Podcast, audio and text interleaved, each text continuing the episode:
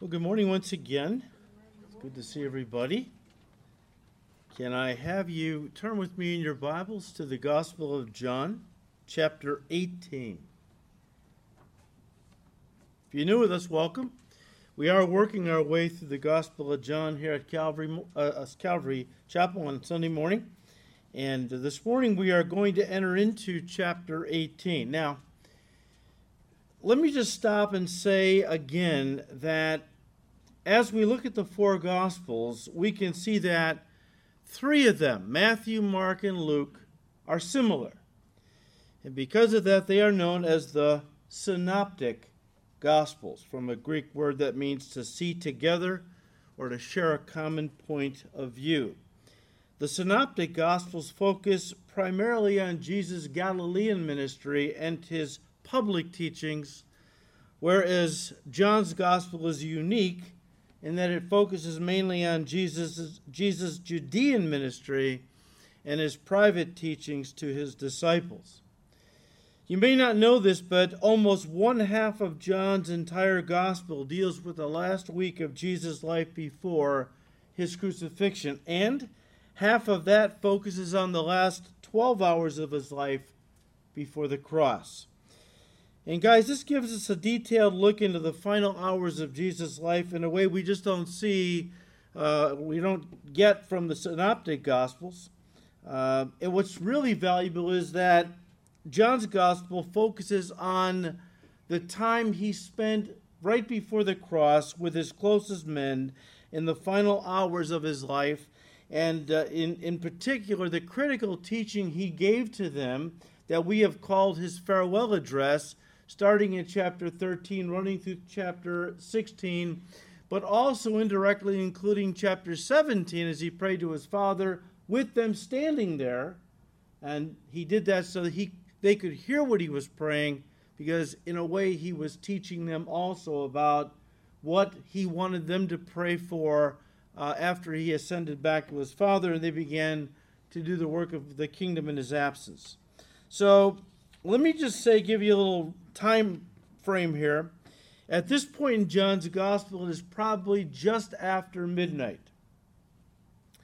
The evening, as we all know, began in chapter 13 in an upper room somewhere in Jerusalem, we're not told where, where Jesus and his 12 apostles slash disciples observed the Passover together. Now, during the meal, Judas Iscariot left to carry out his betrayal of Christ. And after Judas left the room, Jesus instituted communion, and then he began to give his disciples one final teaching before his crucifixion to comfort them and to prepare them for what was coming the next day. Now, at the end of chapter 14, Jesus said to the 11 remaining disciples, Arise, let us go from here. And so at that point, Jesus and his disciples left the upper room and began to make their way through the streets of Jerusalem toward the eastern gate. Now, the eastern gate was also known as the Golden Gate. And guys, that was the gate that they had to exit through. They had to, um, the gate which they needed to exit the city through uh, to make their way to the Mount of Olives and ultimately to the Garden of Gethsemane, which was located on that mount. Jesus would often retreat to this garden after a long day of ministry in Jerusalem to spend time with his Father in prayer, sometimes praying all night to his Father. This night would once again find him spending time in prayer in that very garden. The only difference being that this would be the last night he would be spending time in that garden praying. Of course, you say, does that mean he never prayed again? Of course, he ever lives to make intercession for us. He's continuing his prayers for all of us from heaven. So it brings us to the beginning of John 18, looking at verse 1.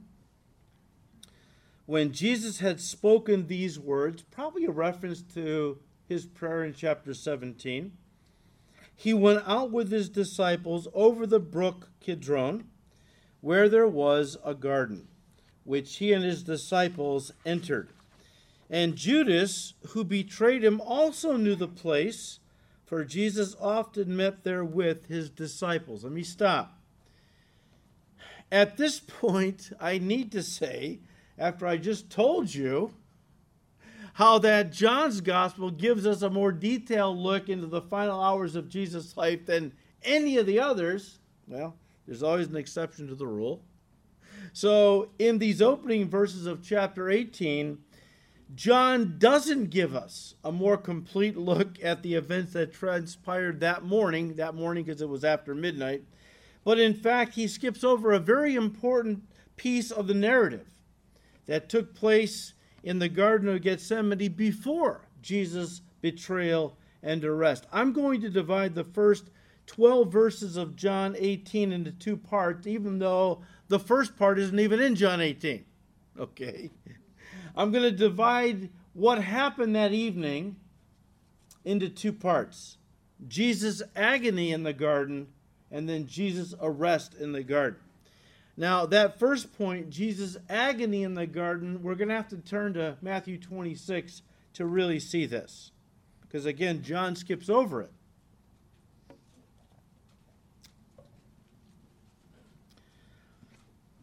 So, Matthew 26, where we will spend our time looking at this first main point, Jesus' agony in the garden. Let's pick it up in verse 36. Matthew 26, verse 36. Then Jesus came with them to a place called Gethsemane and said to the disciples, Sit here while I go and pray over there. Now, let me just say again the Garden of Gethsemane is located on the Mount of Olives, just across the Kidron Valley, about a six tenths of a mile from Jerusalem. The wealthy people of Jerusalem had gardens on the Mount of Olives. Why? Well, primarily because they couldn't have gardens within, within the city of Jerusalem. Why couldn't they? Because there was an ordinance. It's always an ordinance for something. The leaders had imposed an ordinance that you couldn't use fertilizers within the walls of the city. So the wealthy had the money to have gardens right across the Kidron Valley on top of the Mount of Olives. And I, as I said, there was one particular garden there that Jesus liked, uh, liked to go to, either alone to spend some time with his Father in prayer, or simply to spend some quality time with his disciples after a hard and long day of ministry in Jerusalem. It's called the Garden of Gethsemane, which immediately causes us who live in the West to, to uh, picture something along the lines of an English garden with all kinds of beautiful flowers, right? It wasn't that kind of garden. We think it, you know, people read that and go, the Garden of Gethsemane. Oh, how lovely. Flowers everywhere, you know. Well, it wasn't that kind of garden. The Garden of Gethsemane was an olive orchard. In fact, Gethsemane means oil press. Oil press. Because it was the place where olives were crushed and pressed to release their oil. And guys, this would be a fitting place for Jesus to spend his final hours before being arrested because, listen, he would endure a crushing of sorts that morning. The crushing, the pressing, and the subsequent agony that Jesus endured in Gethsemane as he was about to feel the weight of humanity's sin laid upon him on the cross so far exceeds, I think, anything we can even begin to imagine that it is rendered incomprehensible to our human minds. What would cause somebody to be under such pressure and duress that they would literally sweat blood goes beyond our ability to understand that. We'll talk about that more when we get to it. But uh, for right now, again, I want to remind you that the Garden of Gethsemane contained private, gated, and therefore locked gardens owned by well to do citizens of Jerusalem. So, how did Jesus and his disciples get in? Well, most people believe that he knew the owner. In fact, the owner was probably one of his disciples who had given Jesus a key to the garden so that he and his disciples could come and go at will. He knew he liked to use the garden after a long day of ministry for prayer. And so this uh, this wealthy gentleman, whoever he was, uh, had no doubt given. Je- did Jesus need a key to get into the garden? No. But you know what? God is not a lawbreaker. And God respects his own laws. And of course, private property was something God ordained in the law.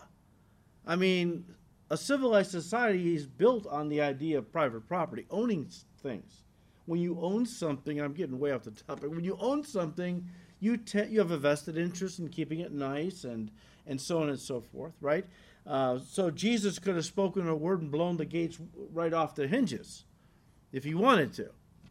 He uh, didn't, and so uh, the owner uh, gave him, no doubt, a key, and he and his disciples used it whenever they were in Jerusalem ministering because it was so close to the city, this garden.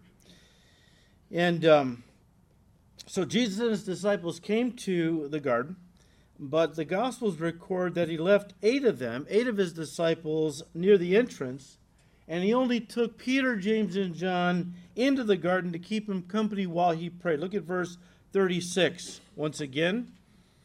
Then Jesus came with them to a place called Gethsemane and said to, to the disciples, Sit here while I go and pray over there. And he took with him Peter and the two sons of Zebedee, James and John, and he began to be sorrowful and deeply distressed. Then he said to them, My soul is exceedingly sorrowful, even to death. Stay here and watch with me.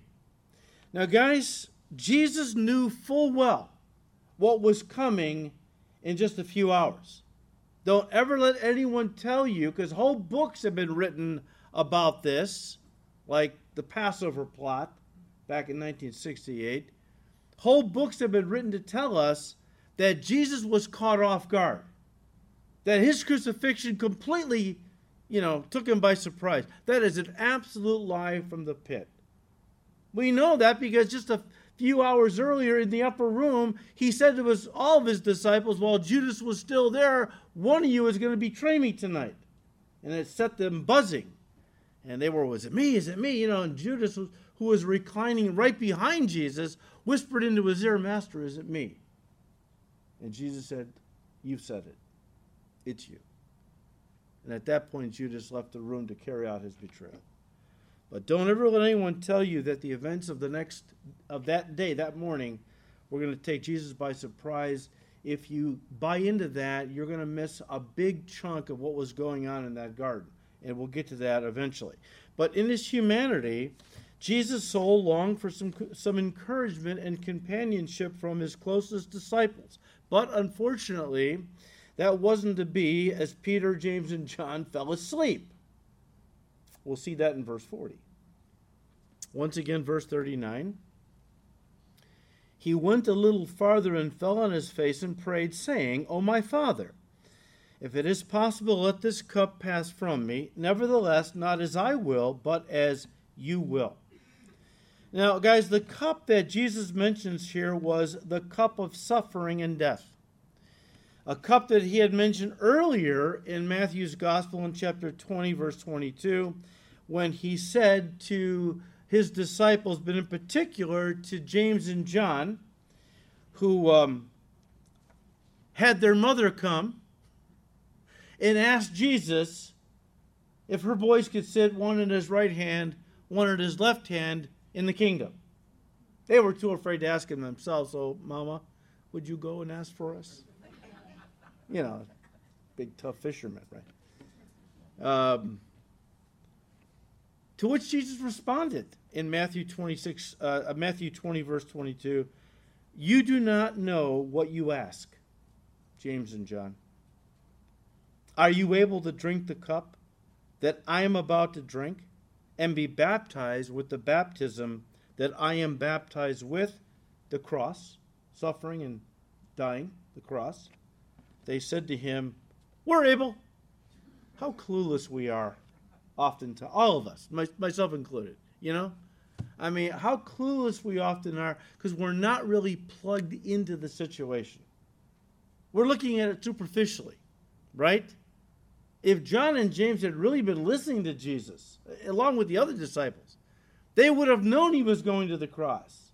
He said it uh, three times, I believe, maybe four, before he ever got to the cross, okay?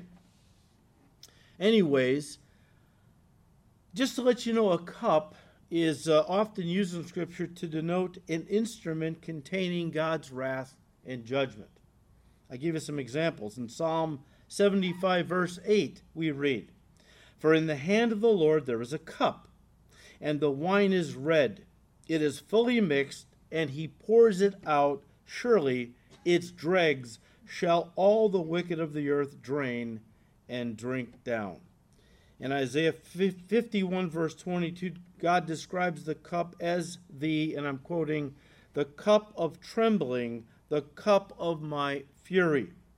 In Jeremiah 25, verse 15, he calls it the cup of the wine of my wrath. No doubt using wine as a symbol because wine is red, blood is red, so it makes an apt comparison. In Ezekiel chapter 23, verse 33, the Lord refers to it as the cup of horror and desolation. You're getting the picture, right? Uh, let's do one more. I'll have you turn to this one, Revelation chapter 14. Can't we can't not mention this one.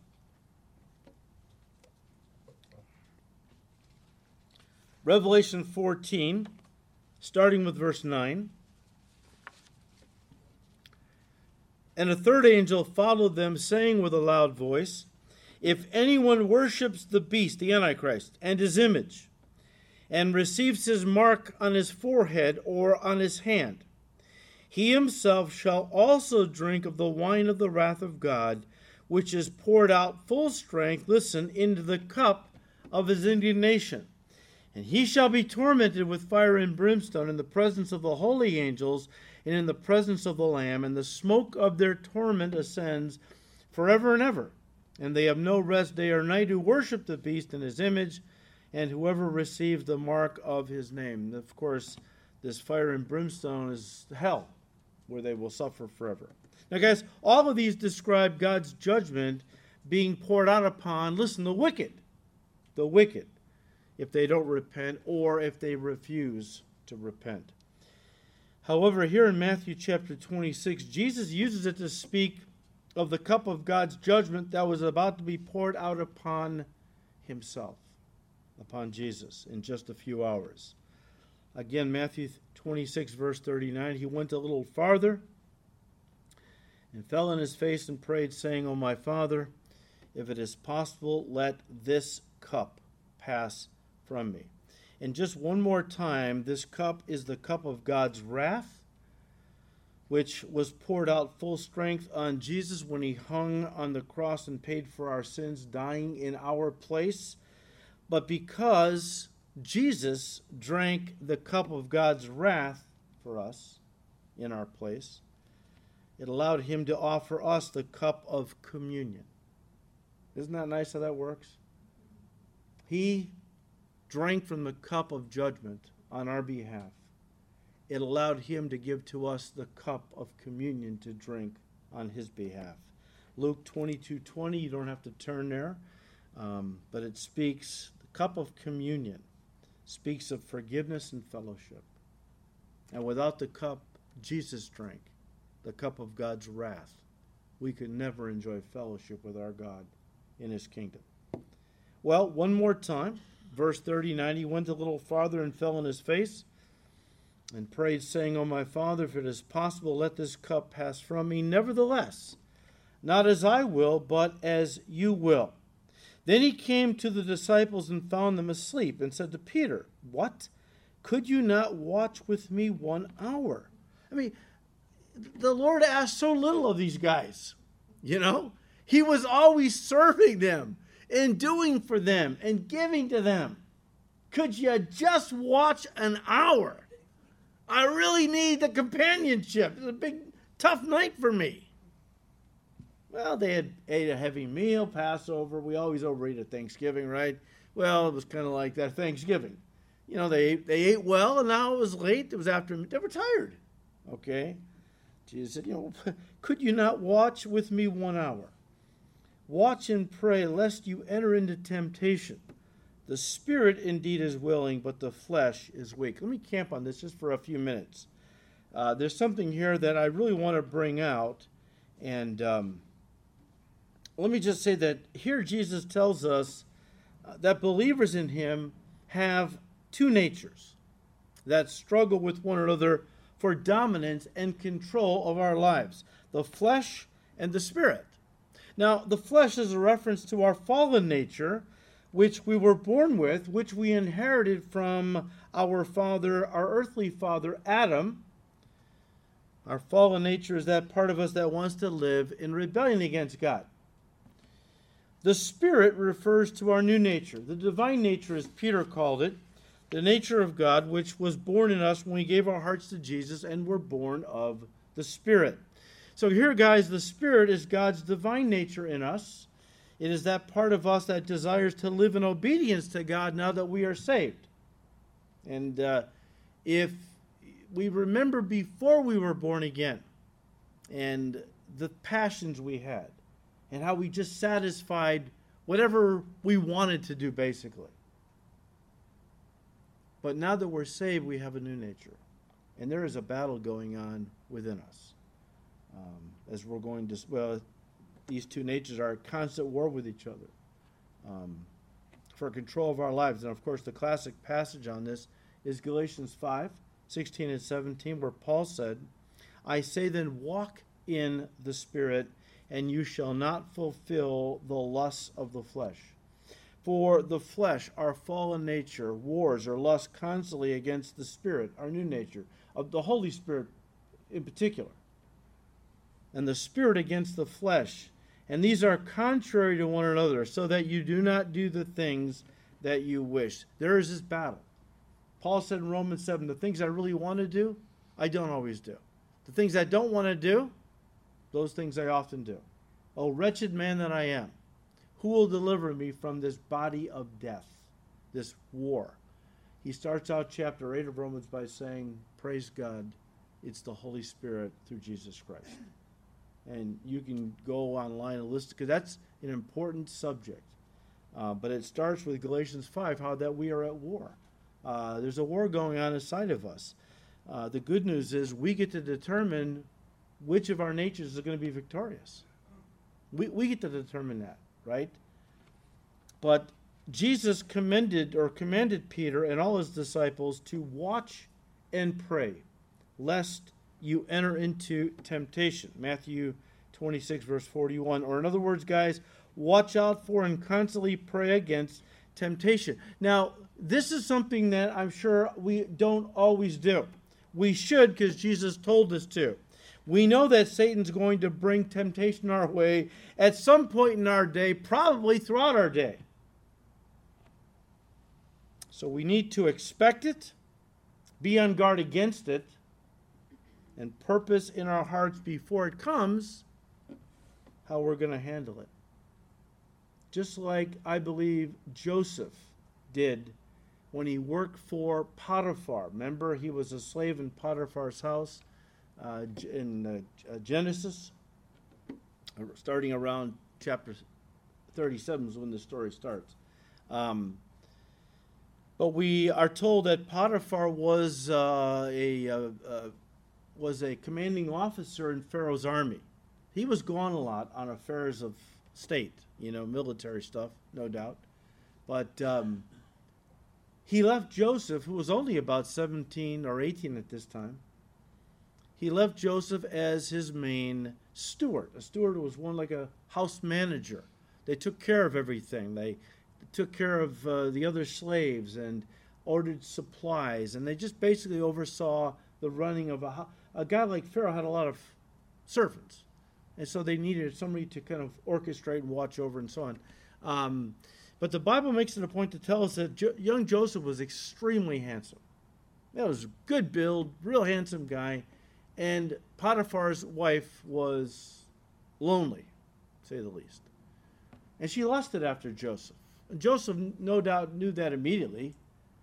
And so I believe Joseph, being a very godly young guy, he kept drawing close to God every day. He knew he had to come and have contact with this woman. Every day she would tempt him, please lie with me. Come, let's go to bed together.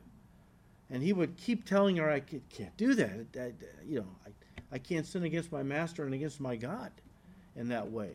And I believe that he was already purposing in his heart if she pushed the issue, how he was going to handle it, and basically he was going to run. But I, that's what I want you to understand. Um, you have to plan for temptation before it comes your way. It's coming, that's a given. So begin to pray now how to handle it, and by God's grace, how to face it. Because if you wait until it comes knocking and you open the door to it, you're probably going to fall to it. Probably going to fall to it. And by the way, don't make yourself an easy target for the devil by going to places where temptation can easily overcome you. If you got a problem with alcohol and you're trying to be sober, well, you don't go with the guys or the gals after work to the bar, even though you plan on only having a soft drink. But you want to hang out a little bit and show them that, you know, you're one of the guys and one of the gals. It's too easy there to, for that soft drink to be changed for a hard drink. Don't do it. Folks, that's why I don't go to all you can eat buffets anymore. I know I'm going to overeat. I mean, that's just sin waiting to happen. You pay the fourteen ninety nine, you're going to eat. So I don't go there anymore. But, um, anyways, one of the big ways we handle temptation, yes, pray, prepare for it, uh, plan your escape. First of all, loathe it. Don't be flattered by it. Joseph wasn't flattered by Potiphar's wife's advancements. When, when you start being flattered by that kind of temptation, you're already, I think, 75% in the way of sin. You got to loathe it. You got to see anyone who would flatter you come onto you. It's not as something to be, whoa, that makes me feel pretty good about myself. No. It's the devil trying to use somebody to take from you everything that is important in your life, starting with your marriage, your ministry, and right down the line. It is not something to be flattered by. It's, a, it's something to be horrified by. And you need to plan your escape even before it comes knocking. But remember, one of the main ways that we, uh, we um, resist temptation is by feeding on God's word daily. That's going to strengthen all of us. I'll just read to you what the psalmist said Psalm 119, verse 11. Your word I have hidden in my heart that I might not sin against you. Right now, please, let me just say this. Some people read this and think that it says, like, you know, the word of God is like magic pixie dust. If I can sprinkle some verses on my life, somehow it's magic. You know, I, most of you are way too young to remember the cartoon Underdog. Underdog. Every time he started getting weak, he had a little pill he would take. He popped that pill, a little power pill, and right away he was back strong, right? Some people have that impression of God's word. Pop a couple verses and I'm Superman, right? Or Superwoman. What the psalmist is saying is if I want to resist temptation, I have to know what God says about certain things, how that He forbids them, how that they are abhorrent to Him. And when they come knocking at your door in the way of temptation, well, that, though that knowledge will be a point of conviction that the Holy Spirit can use to tell you, wait, wait, I read my devotions this morning this very thing. Oh, no, no way. And it's a point of conviction to keep you from giving into it. Uh, a lot of Christians are not in the Bible, and I've had over the years Christians ask me about certain th- things that I know are sin because the Bible says it clearly, but apparently they're not reading their Bibles. So they're not sure. And I have an opportunity to take them to a passage or two. But that's what we have to do. Get in the Word, right? Now, let me just I'm, I'm sorry, let me just say this. The Word of God in other places commands us to be watching and praying. You have to turn to these. Ephesians 6, verse 18. Praying always, after he talks about putting on the whole armor of God, right? Praying always with all prayer and supplication in the Spirit, being watchful to this end with all perseverance and supplication for all the saints. Notice how he's really emphasizing this. Praying always, right? Always. Um, being watchful and so on. 1 Peter 4, verse 7. But the end of all things is at hand. Therefore, be serious and watchful in your prayers. That's assuming Christians are praying. Uh, you got to be praying first before you can be serious in your prayers, okay? And you know what constitutes serious prayers for me? When I'm praying in accordance to God's will. If I'm praying for a new Cadillac or the nicest house in town because that's what some joker on TV with some ministry told me to, you know, that's not a serious prayer. That's not a kingdom prayer, right? It's my kingdom prayer. It's not God's kingdom prayer. Anyways. All right, again, Matthew 26 41, watch, which means stay awake and alert, and pray lest you enter into temptation. Guys, this admonition by the Lord Jesus is no less relevant and vital today as it was when he first gave it to his disciples in the garden roughly 2,000 years ago. You know, it's interesting. The first two people that gave into temptation, what were their names? Adam and Eve. Also found themselves in a garden. But they didn't watch and pray, did they? And so the devil was able to tempt them and they fell. And I don't know, maybe Jesus even had in mind Adam and Eve when uh, he admonished his disciples in that garden. Different garden, but you know. To watch and pray lest the devil cause them through temptation to fall. The words of Paul, I think, are very relevant here at this point in Ephesians 5, verses 18, uh, 15 to 18. I'll read it to the NLT where Paul said, So be careful how you live don't live like fools, but like those who are wise. Make the most of every opportunity to serve the Lord in these evil days. Don't act thoughtlessly, but understand what the Lord wants you to do. Be in the Word, know what God's will is, right? Don't be drunk with wine, because that will ruin your life. Instead, be filled with the Holy Spirit. In other words, guys, the best defense against sin is a good, strong offense.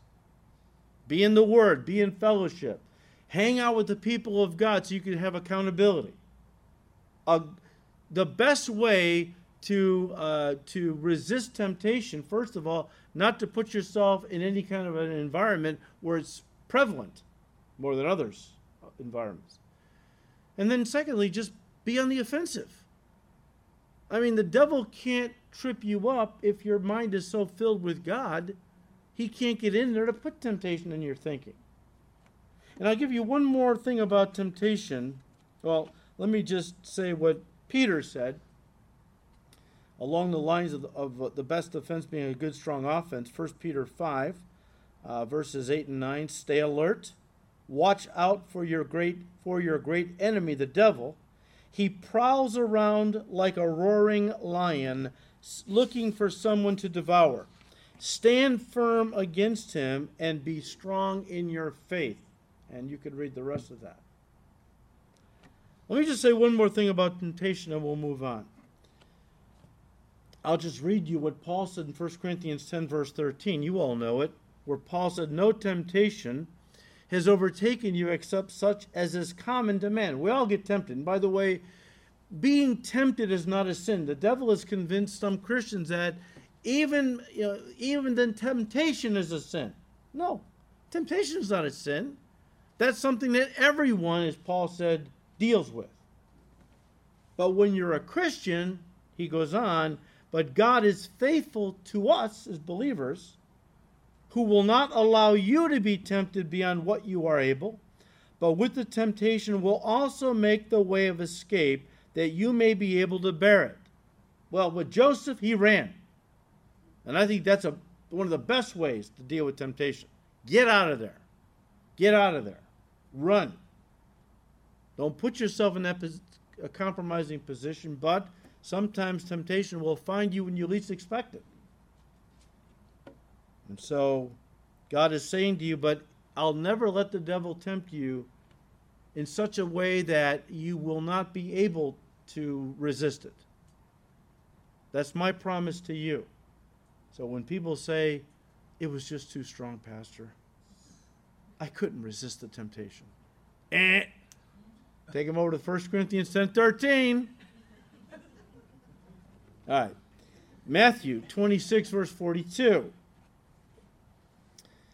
Again, a second time he went away and prayed, saying, O my Father, if this cup cannot pass away from me unless I drink it, your will be done. Now, guys, the first time he prayed to his Father in verse 39, he said, O my Father, if it is possible, let this cup pass from me.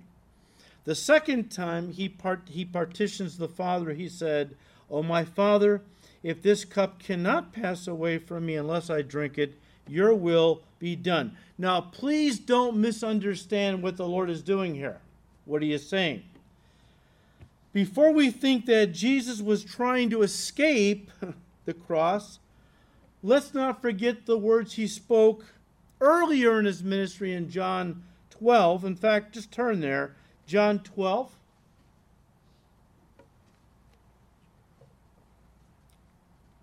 Because this is important to see.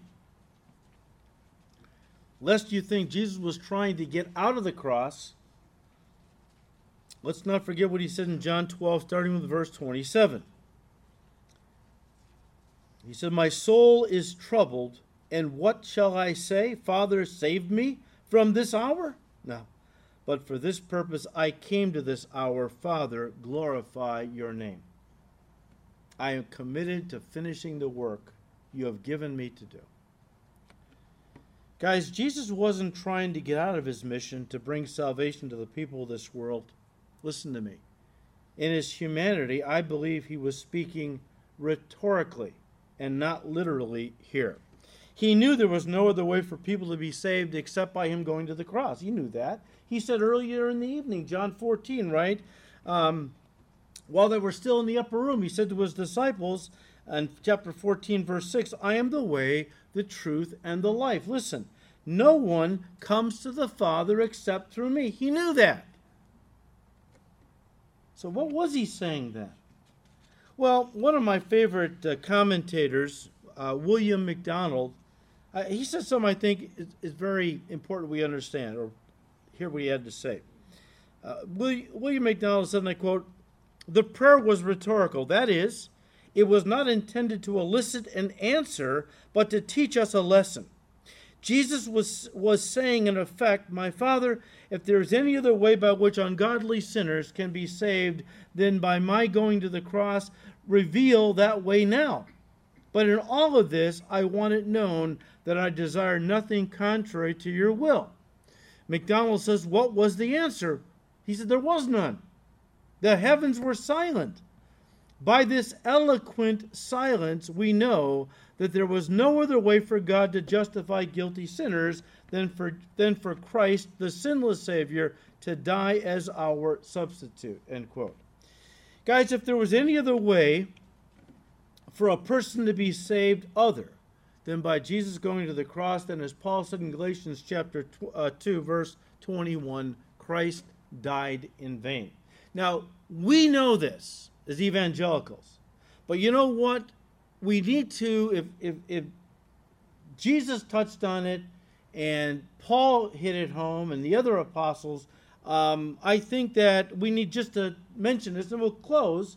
But the idea is that if there was any other way for a person to be saved other than by Jesus going to the cross, then as Paul said in Galatians 2, Christ died in vain.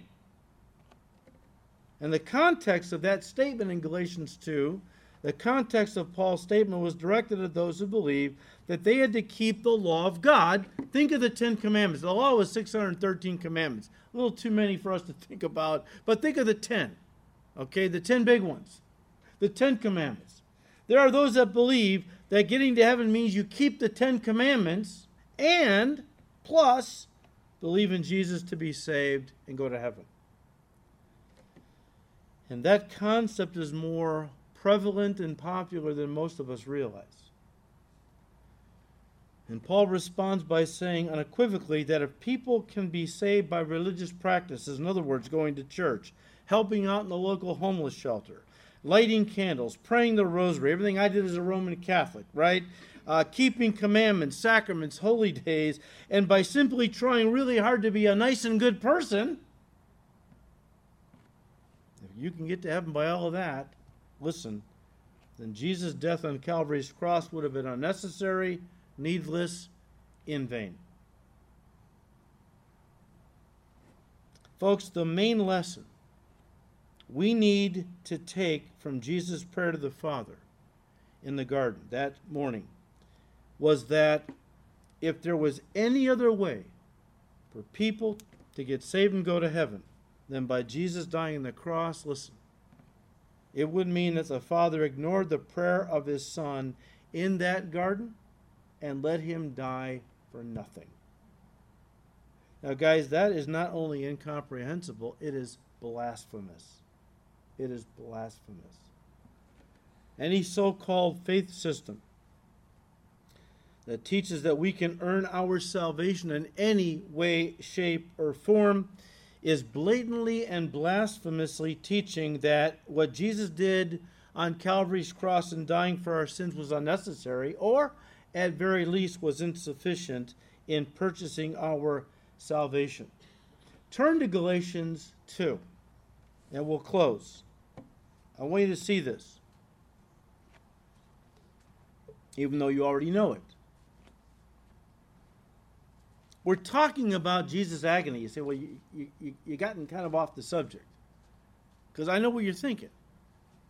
How he agonized and began to sweat drops of blood. Yes, we're going there. But I think one of the things that God agonizes over, something that really hurts him deeply, is that after Jesus has gone to the cross and made a way for all sinners to be saved, there are those that believe they're still not good enough. Because they've been taught to get to heaven, you've got to believe in Jesus plus keep all the sacraments and the holy days and the feast days and light the candles and pray the rosary. I mean, help out for the you know doing for the poor and so on. And that must grieve the heart of God immensely because Jesus did all the work.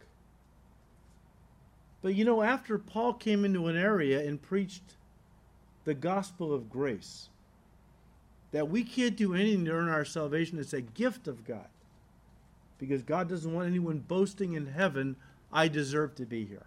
Right?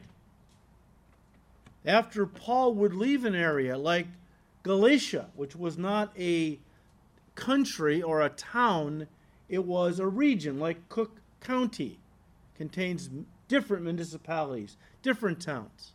Same thing with Galatia. Galatia encompassed central and southern um, Turkey today, Asia Minor, but modern Turkey. And so after Paul preached the gospel of grace in Galatia, he moved on to preach it in other areas. And after he left the area, the Judaizers, who were a group of Pharisees who believed in Christ but still believed and taught you had to get circumcised the men, keep the law of Moses, and then believe on Jesus and you could be saved and go to heaven. That was not the gospel that Paul preached.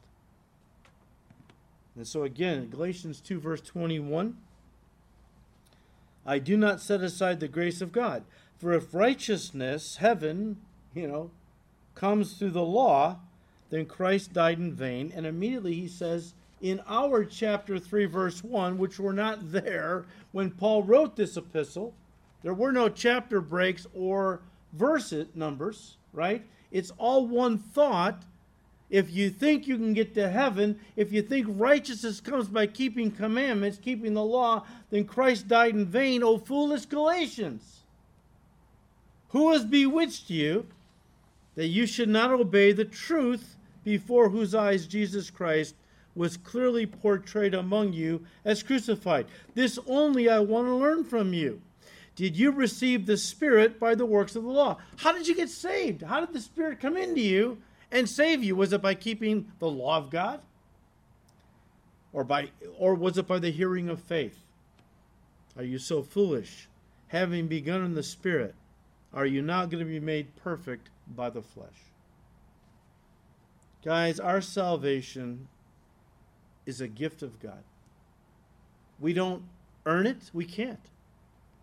We simply reach out and receive it by receiving Christ as our Savior. It's all by faith.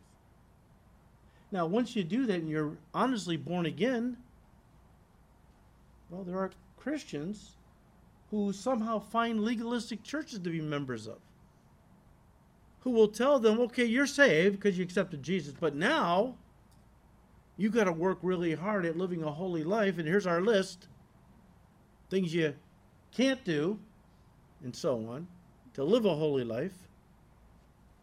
But you have to go ahead now, you have to work hard to become all that God wants you to be now that you're saved.